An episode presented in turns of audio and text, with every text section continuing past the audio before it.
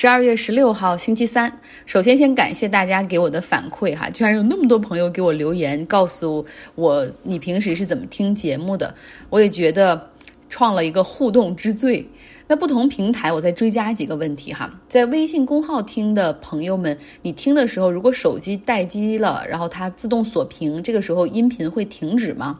那么在 Podcast 苹果播客上听的朋友，那如果你尝试搜索张奥同学 A O，你可以找到其他的音频吗？那和大家互动，我可以更加了解渠道是怎么回事儿。比如说，很多人留言的那个小宇宙最让我吃惊，因为我从来没有在这个平台上授权，然后也没有任何的这种分发到小宇宙，结果他们就自动抓取了这个节目，然后放到里面，我感觉太奇妙了。那至于喜马拉雅平台，他们对内容的一些要求，我觉得已经死板僵化到匪夷所思的地步了。大家可以看一下哈，来我的微信公号张奥同学看一下，就是他们因为我问了为什么你总是删我的内容，他们给出了回复。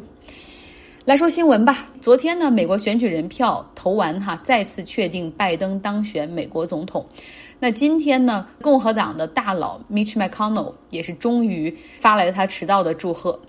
参议院。共和党的领袖 Mitch McConnell 他说：“我们中的很多人都希望大选的结果是不同的，但是现在我们的政府体系已经决定了谁将在一月二十号宣誓就职。”这个讲话是他今天发表在参议院里的哈。他说呢：“既然选举人票已经落定，那我就想说恭喜拜登当选美国总统。”整个情绪是非常的克制，然后表态中也有几分不情愿、冷淡，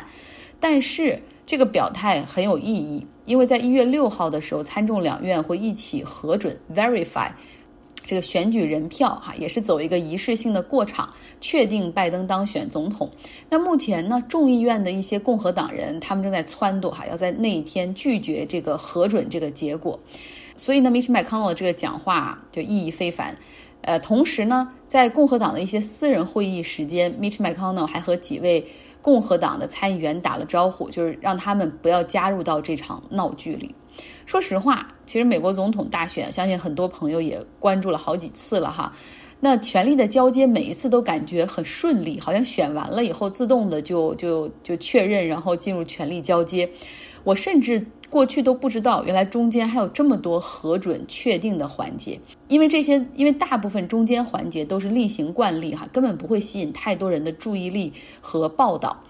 权力交接顺利的关键，实际上是失利的一方要出来主动认输，祝福胜利者。那这是大选的礼仪，拒绝接受失败结果，那对于这个人的支持者来说，肯定是给了他们持续闹下去的理由。好像用政治讲，你好像觉得很抽象哈，大家也没什么体会。那我们假如用四年一次的体育比赛来比，比如世界杯，你支持的球队输了，输完了以后呢，这个球队出来还不认输哈，然后说裁判偏向，对手服用兴奋剂啊，他们玩假摔，我的胜利是被他们偷走的。就是即便可能很多回放，然后。不停的慢镜头，没有任何证据去支持他所上述说的话。但是因为作为铁杆的粉丝，你肯定心里本来就不希望他输，然后好像还听到自己的这个球队受到这么大的委屈，更是百般不服气。况且这个时候，你所支持的这个球队啊，球员们还每天在 Twitter 上哎跟你继续说我没输，他们欺负我们，一定要大家努力帮我们争取回正义哈，夺回我们失去的这种胜利。然后就天天给这捧愤怒的火在去浇油，这就是特朗普现在干的事儿。那在上周末的时候，特朗普的支持者在华盛顿州的奥林匹亚搞集会，和警察和捍卫大选结果的游行队伍发生了激烈的冲突，有人开枪，还有四个人被刀捅伤。但不论怎么样，不论再怎么闹，他特朗普是没有办法翻盘的哈。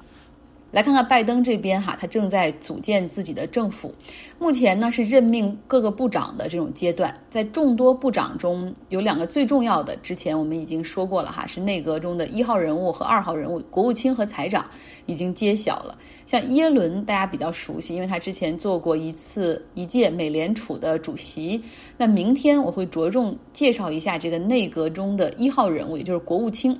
b l a k e n 就这个国务卿的位置啊，实际上是美国政府在外交事务上的全权发言人，也通常就是他跟总统之间要相当有默契，就是总统说上句，他就能够把下面的话都给说出来的这样的。那么这个 Blinken 他跟了拜登三十年之久，明天要来介绍一下，就是他和拜登哈到底在这种外交层面上有哪些的理念，包括他们上任之后在美国外交上会做出哪些动作。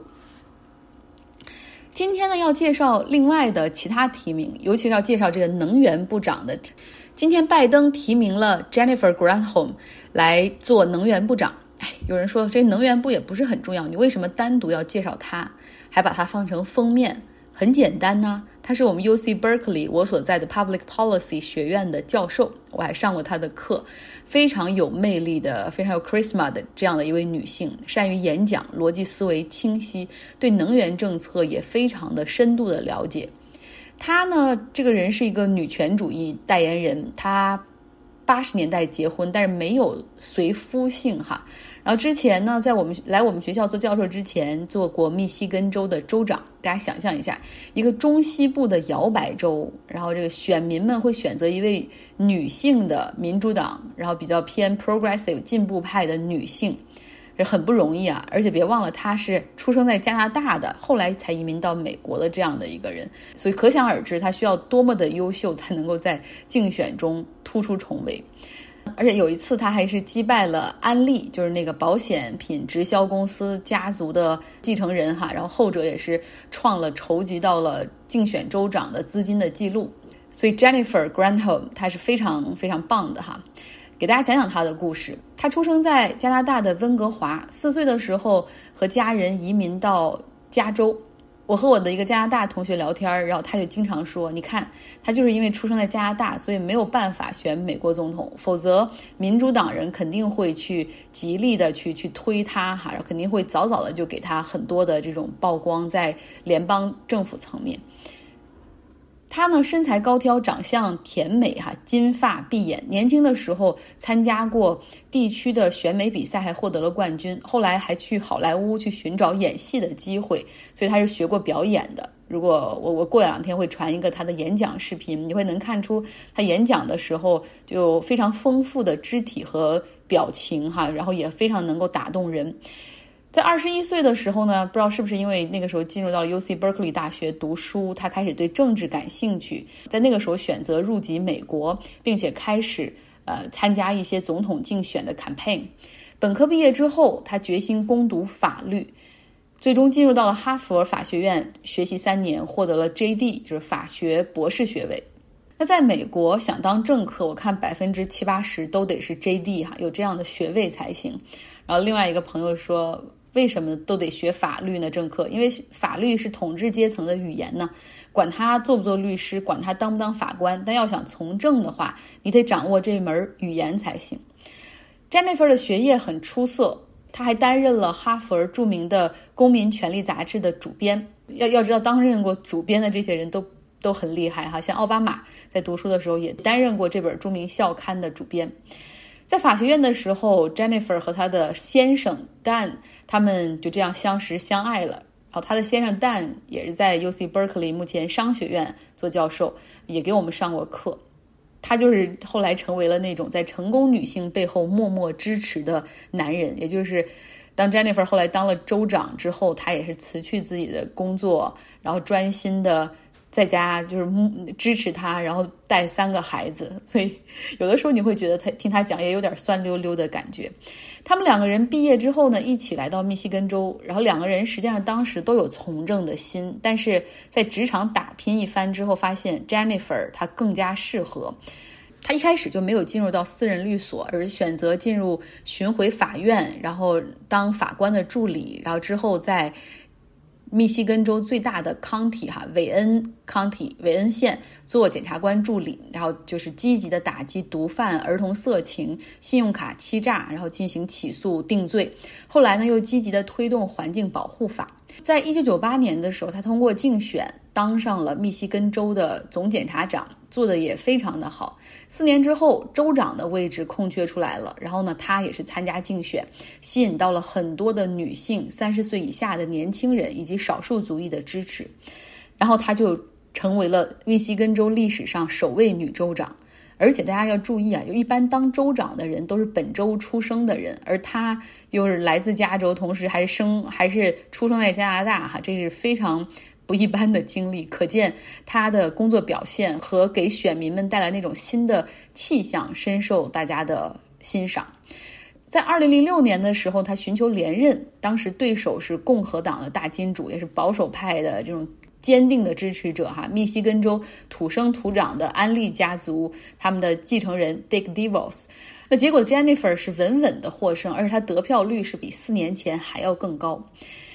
在他的第二个任期里呢，发生了次贷危机，密西根州的这种汽车产业遭遇到重创，很多人失业。那个时候，他搞起了为失业人士提供两年的免费培训计划和社区大学的鼓励计划，有有十三万人报名参加哈。最终呢，有百分之七十二的人就是又重新找到了工作。同时，他还大力发展绿色经济，去推动这种依赖传统的工业的密西根州进行经济转型。所以，当奥巴马上任之后，就曾想过邀请他进入内阁担任经济顾问团队哈。后来呢，也有也有想过说，呃，任命他为最高法院的大法官，